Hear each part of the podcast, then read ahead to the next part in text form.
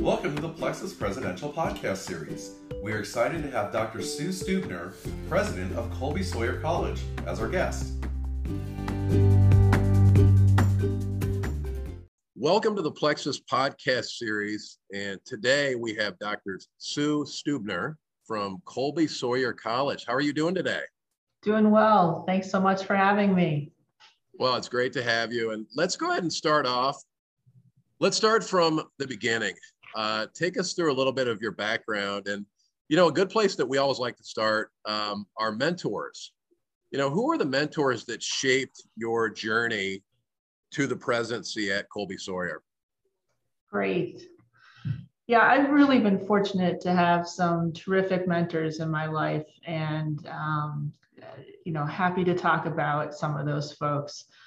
I went to did my graduate work at Harvard and I had kind of the dream team for my dissertation committee there. I was a teaching fellow for a guy named Jim Honan, one of our professors, who was a guru about finances and nonprofits. And so I learned a ton from him just about the finances of higher education. I also had on my committee Judy McLaughlin, who studies the presidency and leadership and learned an amazing amount from her. And Dick Chait was my chair of the committee, and he is a governance um, guru, and he knows just a ton about boards and leadership and higher education trends in general. And, and all three were, I learned a lot from the content areas that they each were sub, you know, uh, experts in, but I also learned a lot from them. They they were really encouraging to me just in, in what I was studying, which was the sustainability of regional and private liberal arts colleges.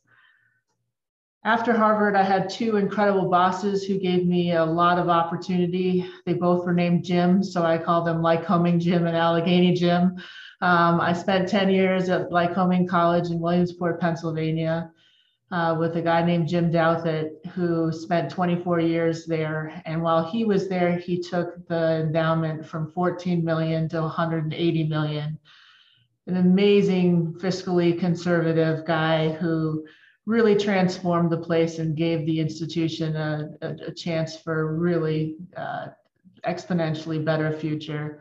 And so I learned an enormous amount from him, and he gave me a number of opportunities while I was at, at Lycoming. Um, kind of kept adding to my portfolio, and, and that was a great opportunity to learn a lot about different aspects of the institution, which really served me well today as I think about my work in the presidency.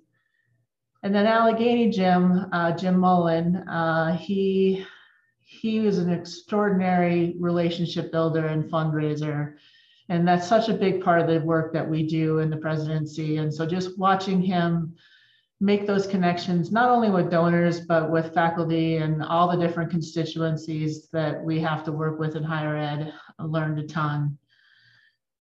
And then finally i just i'd be remiss if i didn't talk about two folks that have been great mentors since i've started the presidency which are the two board chairs i've had a chance to work with. One would be pete volanakis who um, in his career was the president of Corning and retired and lives up the road in Hanover, New Hampshire. And he was the head of the search committee that hired me and then ended up being board chair for four years. And then Lisa uh, Hogarty, who's a class of 81, she serves as the senior vice president for real estate planning and development at Boston Children's Hospital. And we've made a pivot into the nursing and health sciences uh, area. And she's been great uh, in her last two years. So, two folks who've been really critical mentors and advisors while I've been in the presidency as well. So, you'd mentioned a couple of words um, that are so important in higher education, um, especially nowadays. You mentioned sustainability. Um, and the other thing that that you have done, and you had mentioned one of your mentors excelled at this as well, is increase the endowment. Uh, but can you talk to us about, you know, what's most important about sustainability? Uh, you know, Colby Sawyer has been around 180 plus years. So, you know, they have persevered through tough times and it's a saturated market. But what's most important from a sustainability standpoint? I think what's most important from a sustainability standpoint is really being able to distinguish yourself in the marketplace. You can't, unfortunately, in today's world, the regional liberal arts institution cannot be kind of plain vanilla. You have to have something that really distinguishes you from other institutions. And so in 2019, um, Colby Sawyer made the decision to make a pivot into the nursing and health sciences fields. We've had a long-term relationship with Dartmouth Hitchcock since 1980. We've been kind of known as their nursing school, and about a quarter of our graduates are nurses, and they do their clinical rotations up at Dartmouth Hitchcock. But in 2019, we formalized this partnership uh, even even more than where it's been, where we're offering workforce development at an associate's level for some of their apprenticeship programs. Um, we are increasing our nursing program at the undergraduate level, just trying to help them with their workforce development needs. And then we're also working on a number of master's degree programs that are of interest to them. Um, the, the, MSN, of course, an accelerated BSN program, um, an RN to BS completion program, and a respiratory therapy to BS completion program. And all of these are things that are hopefully helping them with some workforce needs, but also distinguish us in the marketplace in terms of being a strong liberal education core that has um, a focus on the health sciences as well. So I notice you have some uh, some pictures behind you. Are you in your office right now? I am in my office right now. Yeah. Can you talk to us about maybe some of those pictures that stand out or memories that you have? I see a soccer picture up there. I see a group of maybe students or faculty members or other behind you. Talk to us about those. Sure, absolutely. Um, well, in the upper, let's see if I can point here on Zoom here. Um, this plant uh, up here on the corner was actually given to me by we have an early learning lab school on campus and where our child development students can gain some really valuable experience um, and my first day of the presidency this the students from the early learning lab school came over and gave me this plant and i'm pleased to say it's still alive after six years which is somewhat of a miracle given my history with plants um, so that's that's just a special one to me because they were such a cute group of, of little ones that that came over. Um, this piece, the big piece right behind me, um, every spring, uh, my wife and I get a chance to pick a, a, piece of art out of the senior art show, the presidential purchase. And so my my office is actually filled with pieces of student art and it's really fun just to look around the room and remember those students and you know the conversations we had around the the pieces that we purchased. Um, so those are some of the things that i get a chance to look at each day. That's great so you've done one of the many things that you've been able to accomplish is you know a pretty dramatic increase in fundraising at the institution so you know let's tie together the differentiators that you shared, right? It's really important to truly differentiate yourself as an institution. I would imagine part of fundraising and being able to bring in dollars is explaining how you're different and why you're different in the trajectory of the institution. Can you talk to us about your fundraising strategy and how you've been so successful? Sure. Uh, you know, we, we're really fortunate that, uh, first of all, I think fundraising is a team sport. You know, it, it's really, uh, it, I get to come in near the end of the process and have conversations with really interesting people who uh, tend to already have talked with folks in our development team about the college and about where we're going and, and then, you know, make that final ask. But you know, it's really a team sport in terms of building relationships over time. And we've got some of the best in the business at building relationships and and really helping people stay current with what's happening at at Colby Sawyer. In addition to the health sciences pivot, um, we revamped our liberal education core a couple years ago, so that's always a, a, piece of the conversation for folks who are not interested per se in the health sciences per se. Um, but I think what people are really interested in is that we do have a sense of direction and that our students are graduating and, and you know getting hired. Our placement rate was um, 98% within six months. Um, so we're really proud of that and i think there's just something you know a, lot of the folks that that do tend to give to Colby Sawyer. This past year, we were fortunate enough to receive our largest gift in school history, a $10.2 million gift for our endowment. And that it went to scholarship and went to endowed chairs to our faculty. And, you know, fi- financial aid and our faculty are really two core pieces of, of our success. And so um, it's also finding what resonates with those donors that are also needs for the institution. And we were really fortunate that that, that gift came through. Um, and that's really propelled another part of that $10.2 million gift is a challenge to other donors to give to scholarships. And, and so it's really propelled the endowment forward in important ways. So 98% placement rates, that is off the charts. I mean, that is amazing. You know and so how do you when you talk about preparing students for a career today but also a career 10 years from now for jobs that may not even exist how do you do that? I think there's two two aspects to that. You know we we require an internship of every student here at colby sawyer and we also require a, a senior capstone project and 50% of our students get a job offer from their internship site. So that's you know one one component that has really been positive for for our students. They get a chance to get out in the real world really apply not only the major courses but also those liberal ed courses where they're forced to think and and communicate and learn new things and apply what they've learned in the classroom um, so the internship is a really important component and then the capstone also requires them to find something they're passionate about and put all those pieces together. And then it gives them something very concrete for that first job interview to talk about besides the internship of this is something meaningful that I've done during my academic career. So that's something I think that helps prepare them for that first job. And then the liberal education core is essential for being able to learn um, new skills. Uh, everyone has to be able to be a lifelong learner to be successful today because jobs change all the time. There was no handbook in in any part of my education about how to deal with a pandemic.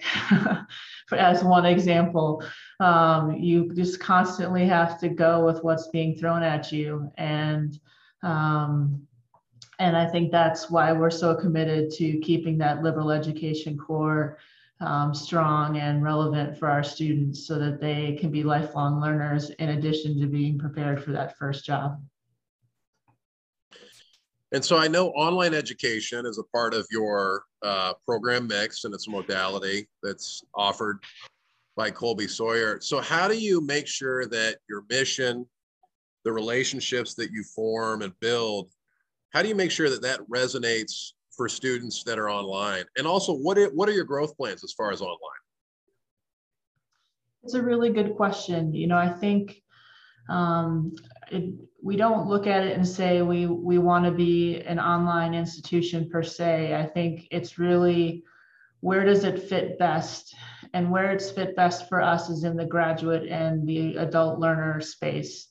Um, our, we do allow our undergraduates to take one or two courses online just to, to be able to maybe keep up with their studies or to take a course that might not be offered at another time. But we really feel the face-to-face instruction is, is the best mode for our undergraduates. Now for graduates and for adult learners, they're really looking for convenience and for um, you know, how can I get through this and juggle it with everything else that I have on my plate with work and family and other obligations. So we do have online courses. Uh, our MSN is online. Um, we're looking at some incremental growth in um, the health sciences, some of the programs that Dartmouth Hitchcock has requested, some that we think that there's a market for, and and third, just you know where where do we think that we can fill the the courses. And so we are looking at a doctorate of nursing practice. We're looking at a master's of social work, and we're looking at masters of science and exercise science. Um, and those will those would all be online and in eight week increments so that the student learner really can kind of tailor it to what other other things that they're juggling. Um, we do have a master's in business administration that we just started and that is in its first year and an accelerated BSN program, but those are both on ground. Um, and primarily because of the pedagogy, uh, there's a significant capstone project for the um, MBA and um, there's awful awful lot of clinical work as you can imagine for the accelerated bsn um, so it's really about kind of figuring out which pedagogy works best for which program um, so we we're pleased to have a mix um, rather than being all or, or or nothing and so you know we talk about and, and from what I've heard, as far as placement rates and preparing students through internships and capstone, et cetera, talk to us a little bit about community. You know, why is community important? Um, you know, in New London, New Hampshire, mm-hmm. talk about building bridges with businesses and how how you help each other out, how you support the community, and how the community supports you. Yeah, it's really a wonderfully supportive community in terms of Colby Sawyer being a, a part of it. Um, I've been in, in, a number of, of towns and cities where um, the colleges are located, and um, this this area by far is probably the most supportive that I've ever seen. Um, we do a lot of experiential learning, not just in the internship, but also just in in regular courses. And so our students are often out in the community doing real world projects for pro- for for-profit and nonprofit entities in town. And you know, uh, for a nonprofit who does short staffed, to have a team of students to come in that are juniors or seniors that can really offer some significant expertise to help them with a, a defined project. They're so so grateful um, to have that that help and the students really take it seriously and um, they learn an enormous amount at the same time so it's really a win-win um, for everyone involved um, the other thing that's not very well known is that in new hampshire um, it's one of the few states in the country where you pay taxes as an institution of higher education so mm-hmm. we are also the largest taxpayer in town um, so that is something that gets people's attention and I do um, remind folks of occasionally. and uh, but the, the community really wants us to do well um, and wants us to thrive because we are a small town and so there's there's genuine interest in in the community members wanting to see us do well. So, you know, such an amazing history you know, continuing to grow, continuing to thrive. Um, you know, with an 180 year plus history, this I'm, I'm projecting a little bit forward. This question really talks about maybe the next five or 10 years. But if you want to take it to 15 or 20, that's fine. But where do you see Colby Sawyer in five years, in 10 years, and so on? Yeah, you know, I think we will we will always be an institution that is committed to the combination of liberal education and pre-professional majors for our undergraduates. You know, what what those majors are, I think will continue to evolve a bit over time. Um, the nursing and health sciences pivot is extraordinarily relevant. The, the numbers on the need for nurses and health science health science professionals right now between retirements and then just fatigue from the current pandemic um, are staggering. And so, um, you know, we'll continue to do our part in trying to prepare folks in that area. Um, but, you know, I, we will still have a broad array of majors, um, you know, business and psychology and exercise science and child development and yeah and art, you know, all of these things are still important to us.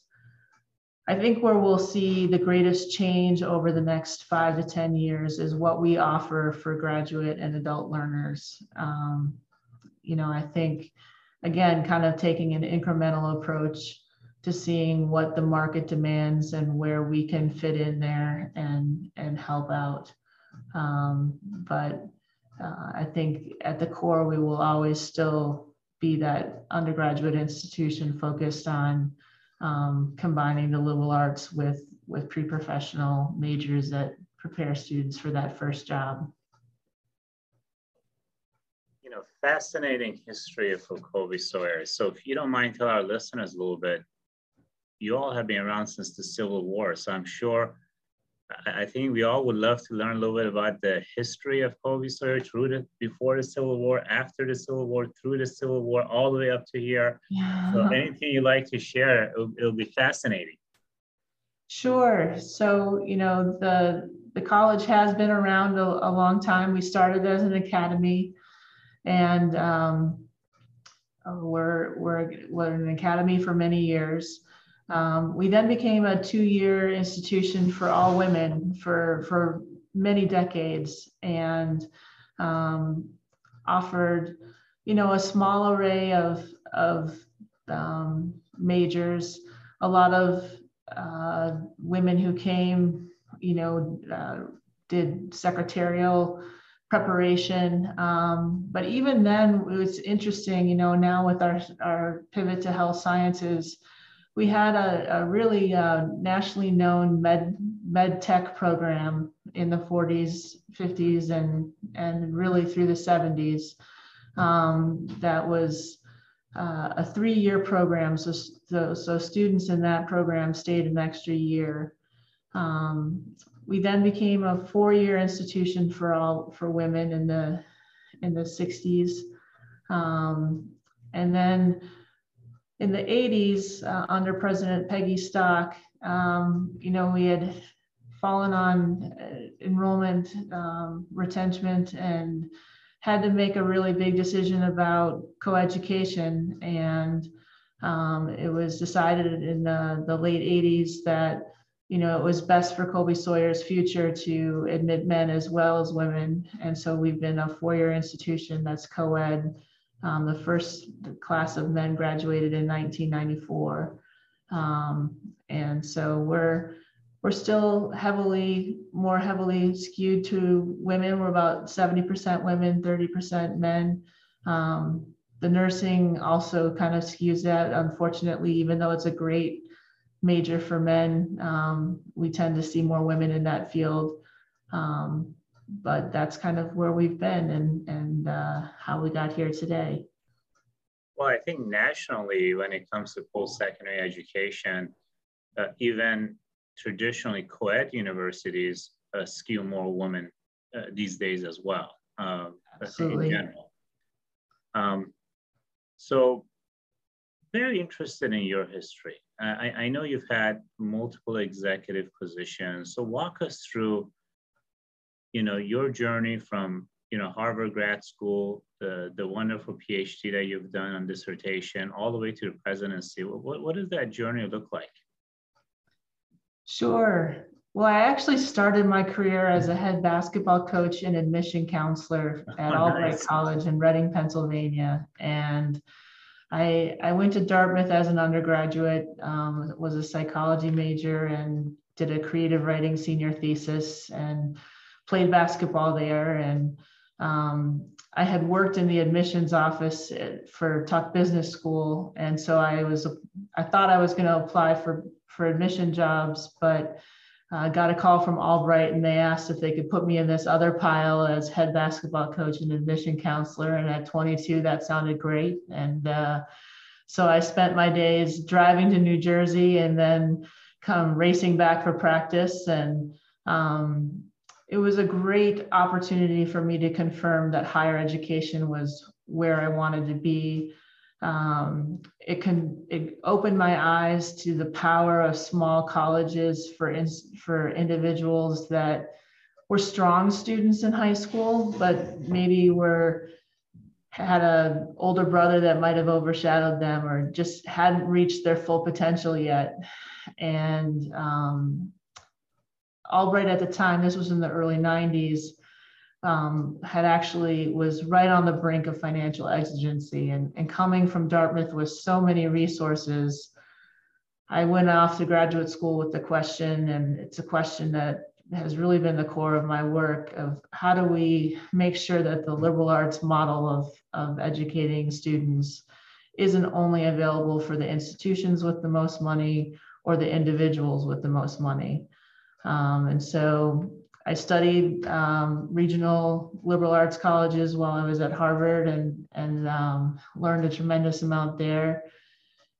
While I was at Lycoming, so Lycoming was my first position after I graduated from Harvard, and um, I actually did a, a, couple case studies, and Lycoming was one of those case studies, and I had interviewed Jim Douthit four times for the the project, and he called me up and said, "I have this job that I'm looking for someone. Um, do you have any friends up there that might want to come down?" And it was an institutional planning position, and it was on the senior cabinet and I said, well, gosh, it sure sounds good. Um, um, I'm happy to come down and talk with you. So that, um, and then he just kept adding more to my portfolio. By the time that I left, I was the uh, VP for administration and planning with finance and HR and physical plant and accreditation and athletics, um, institutional research and planning.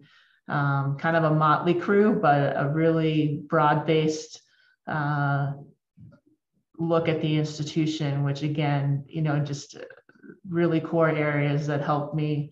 And I, I chaired a couple committees where they were faculty governance committees that helped me really learn how to, to interact with faculty, which not coming up from the faculty side has been critical. Um, and then Jim had been there for 24 years and he was retiring, and it felt like the right time for me to go as well at the end of those 10 years.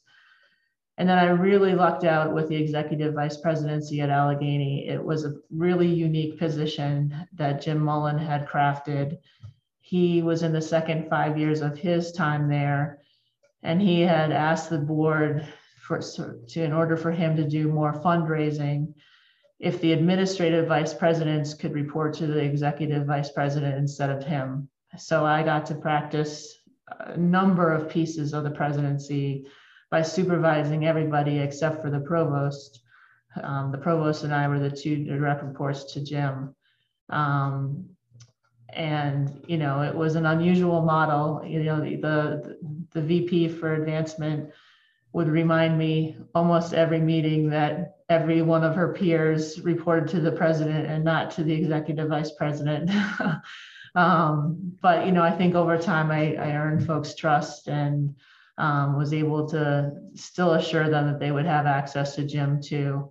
But it was great to to tackle all these tough issues and have a president down the hall that you could still ask questions and and kind of work collaboratively with. So and at both Lycoming and Allegheny, I had the opportunity to work a lot with the Board of Trustees, with various committees, and that really also helped me because um, that's a huge part of the presidency is is working with your board and on the, on different issues. So I was only at Allegheny for three years, and the Colby Sawyer position came up early in my third year, and I knew of it um, because Peggy Stock had come and talked talked to my class at at uh, um, at Harvard, and I knew we passed it numerous times um, on the bus for basketball, and um, I just I knew it was an institution that might possibly consider a non-academic.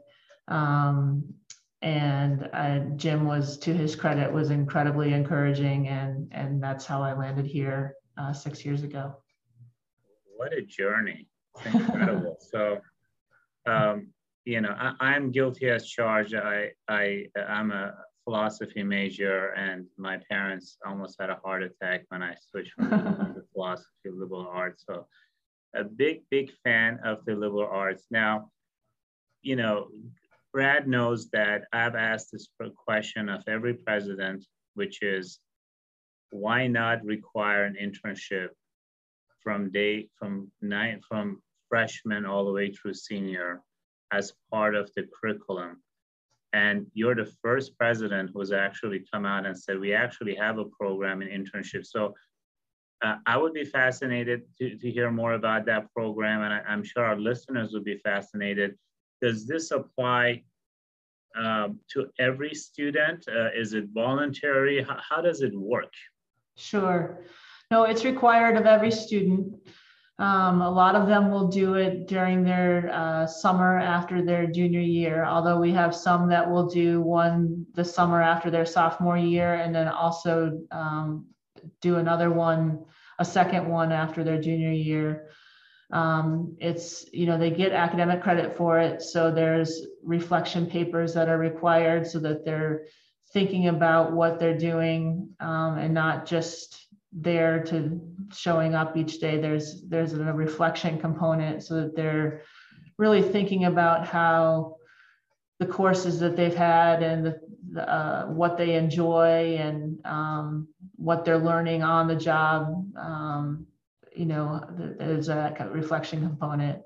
Um, we did start um, early in my presidency uh, a fund for students um, who we, we have 40% of our students are first in their family to, to go to college here at, at Colby Sawyer. And, um, and we also give out about $25 million in financial aid. So it's not, it's not a student body that is flush. And we knew that there were some students who were turning down great opportunities because they, just didn't have the resources for housing or for travel or that kind of thing. So we have started an internship um, fund that has funded a, a, number of students to do some great things um, where they can go to DC and work with a senator, or they go out. Um, some of our athletic training students have gone out to Stanford in the summer. Um, they've gone, some of our nursing students have gone um, other places in the United States to see a different type of hospital. Um, they can really take the funds anywhere that they get that internship. So that's been a great component of it as well. Um, you know, my dream would be to be able to provide funding for every student, but that's a pretty big endowment that we don't have yet. But um, there is, you know, at least about 30 students um, each each cycle get something. So that's great. Um, and you know it's we find that those students come back and are really transformed after all of our students after their internship again because they they just start to make connections between how it all fits together. Um, the liberal arts component the major parts and and what they like to do. And sometimes they learn that they really don't like what they thought and that that's equally as important. Um, and you know they still have time to kind of pivot and and change course. Um, so it's it's been a really rewarding program and as i mentioned so many of them get a job offer um, so that they can then go into their senior year with some uh, ability to really focus on their capstone rather than having to to look for a job at the same time of, of while they're um, carrying so much that senior year. If you don't mind, can, can, can I ask a few following questions because it's, it's incredible what you all are doing. Um, so if someone is an English major, a humanities major, how do they find an internship? Do, do, do you all actively help them find that internship? And do they get credit for doing that internship as well, academic credit? Yes, they do get academic credit. And then we have, um, you know, there's kind of two sources that our students find jobs. One is through our, our Harrington Center, which is our, our career services or career placement center. They do a lot um, in terms of uh, just pushing out openings to students. Um, and then our faculty often know of opportunities as well. They might know what previous students have done and been able to point students in the right direction of, of just how to network and contact previous students or alums um, or have connections themselves. So between our faculty and the Harrington Center, uh, the career services area, um, that's how they really find them. That's so amazing. Um, and, and it's really a true differentiator. I, I, do, you, do you have any numbers as far as what percentage of your graduates actually end up, you know, continuing in the job? I just know that 50, like 51% get a job offer. You know, I don't know how many of them end up accepting that offer. I think a fair number of them do. Um, just again, because it's, it's the, for convenience sake, if nothing else, um, you know, the having to, having that all tied up by the time you're uh, starting your senior year is a real gift for those students um, unless they figured out that that's not the direction that they wanted to go. Um, and sometimes, you know, they have, um, if they've done an internship their sophomore and their junior year, they might have more than one offer to consider. So, um, uh, you know, it's it's it's a nice situation for our students. Um, and even if they don't get a job offer, having done the internship um, you know, the whole process of having to have done a resume and and interview and um, do the work during the internship, you know, it gives them something really concrete that they can talk about in a job interview um, when they get to that point.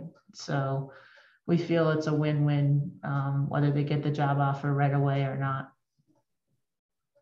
Absolutely, it's, it's definitely a differentiator, and and has this been around the, before you or is, was it started by you? What, what's the history of that uh, program? You know, JP, it's a really good question that I don't know the answer to. It's been around for quite some time. Um, okay. It's, you know, I think we've all, we've, we have long been an experientially based institution. And so I think the, the internship is a natural um, extension of that. And so um, it's been around for, uh, you know, I think at least several presidencies as far as I know. No, I, I love it. This is definitely uh, a construct that you all have operationalized pretty well, it sounds like. And, uh, um, and also the capstone. So not a lot of schools have capstones anymore. It takes a lot of academic um, intention. It takes a lot of time. Uh, mm-hmm. certainly, the UC systems where I, my wife, my daughter, our family went to cannot afford, doesn't have the bandwidth to do that for every student, but it's extremely valuable. So, do you mind talking a little bit about the value of capstone and and and what it does academically uh, and professionally for students?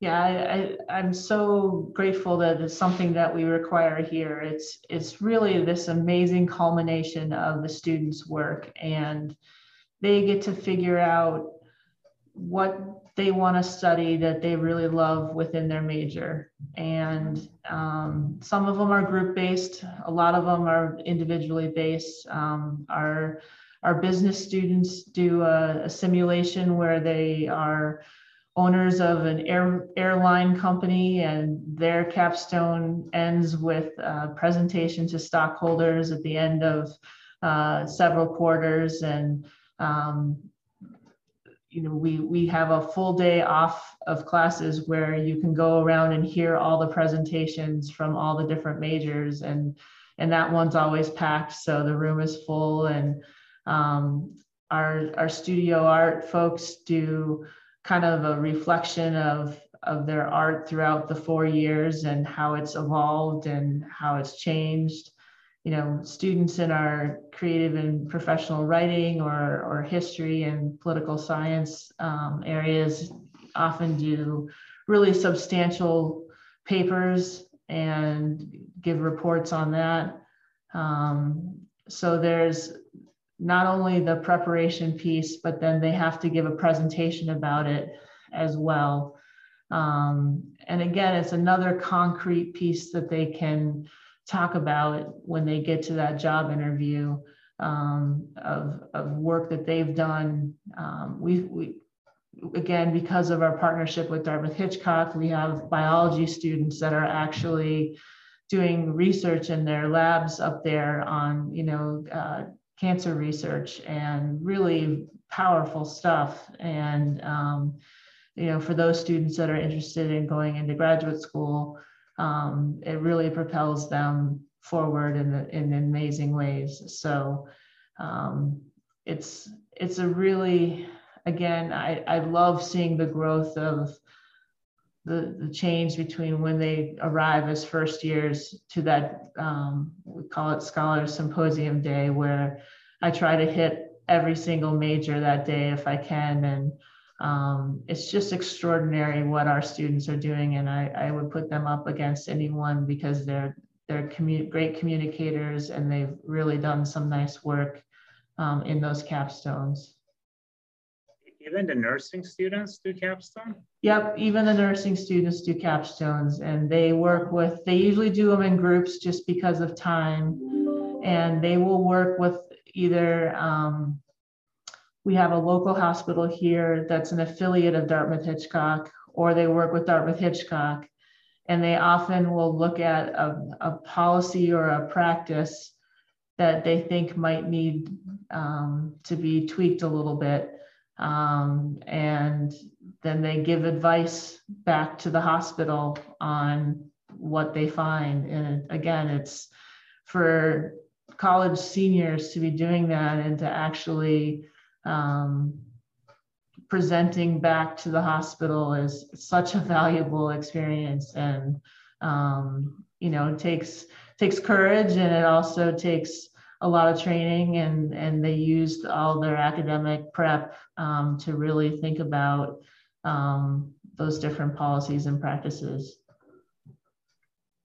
It's amazing. I mean if you you have nurses who have a chance to think intellectually about various aspects creating empathy understanding the different modalities they have to work in um, and it's not just you know just learning a profession, but learning all the soft skills that goes around it um, is very unique. Um, now, since you've done your dissertation on liberal arts colleges and, and smaller colleges, it sounds like. So um, New Hampshire has experienced uh, over 20% drop in population, I believe, the last 10 years. And the trajectory, uh, given the fact of the lower fertility rate in the last, uh, the enrollment, so-called enrollment cliff that's coming up is going to impact you all even more. Right. So which one of these do you see negatively of impacting institutions, especially smaller institutions in, you know, more remote or distant rural areas? So you have the enrollment cliff, you have the decline in community college transfer students by 26%, again, the last, you know, few years. COVID-19 and variants, and then the perception of a college degree. I mean, with those four, I mean, there's there's probably a, a 10 more things to add, but yeah. just, just as starters, how, how do you see the next 10 years with all this macro uh, issues kind of percolating up and you as a president have to deal with? Yeah, I think again, the, enrollment cliff is the one that scares, I think, me the most, just in terms of, um, you know, 80% of our students come from New England and 40% from New Hampshire. Um, and so just being able to to remain competitive and to you know to be able to continue to recruit and uh, retain students uh, over four years is really going to be crucial for us it's one of the reasons why we did make the pivot is we feel like that you know again kind of differentiates us a little bit. Um, we're thinking about other partners for some of our other majors um, although uh, you know again dartmouth hitchcock has internships and and positions for non-nursing and health sciences that we've also expanded to which has been great as well. Um, the covid uh, issue is is a real puzzler. Um, you know, there there are just fewer students suddenly um, wanting to go to college, and and i think that's a real puzzle of how do we keep those students engaged and on track and you know continuing from high school into college you know at, hopefully at some point this pandemic will be um, something that's a, a, little bit more normalized and and we can um, get back to the things that really make college life come to life come to life for students. You know this fall our positivity rate was really low and so we were able to have um, just wonderful energy on campus. And so how do we communicate that energy to the high school student who has been learning online for the last two years and may not realize how the, the benefits of, of going to a, a four-year college and and that the internships and how capstones and these things that they may not have any interest in as a 17 or 18 year old or want to take the time to really understand how much they'll propel them forward. Um, so i think we have to get really good at telling our story. I think we have to get we, we've invested more in marketing in the last couple of years so that we can really make sure that folks know our brand in the area and in the region. And we're trying to slowly increase our footprint of um, where we recruit so that we can hopefully combat some of the cliff that we know is coming. Well, any other any other aspect of Colby Sawyer you would like to share with our listeners?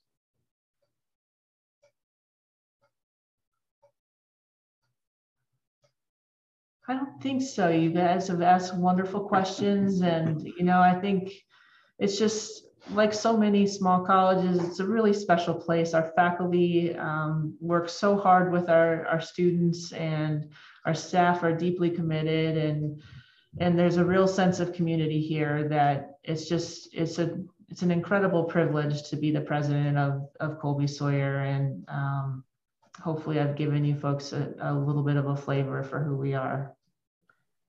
I am excited. I'm so excited about what Colby Sawyer is doing. It is methodical, it is intentful, and a lot of hard work is going through it. Thank you so much for your time today. Oh, thank you. Absolutely. Thank you.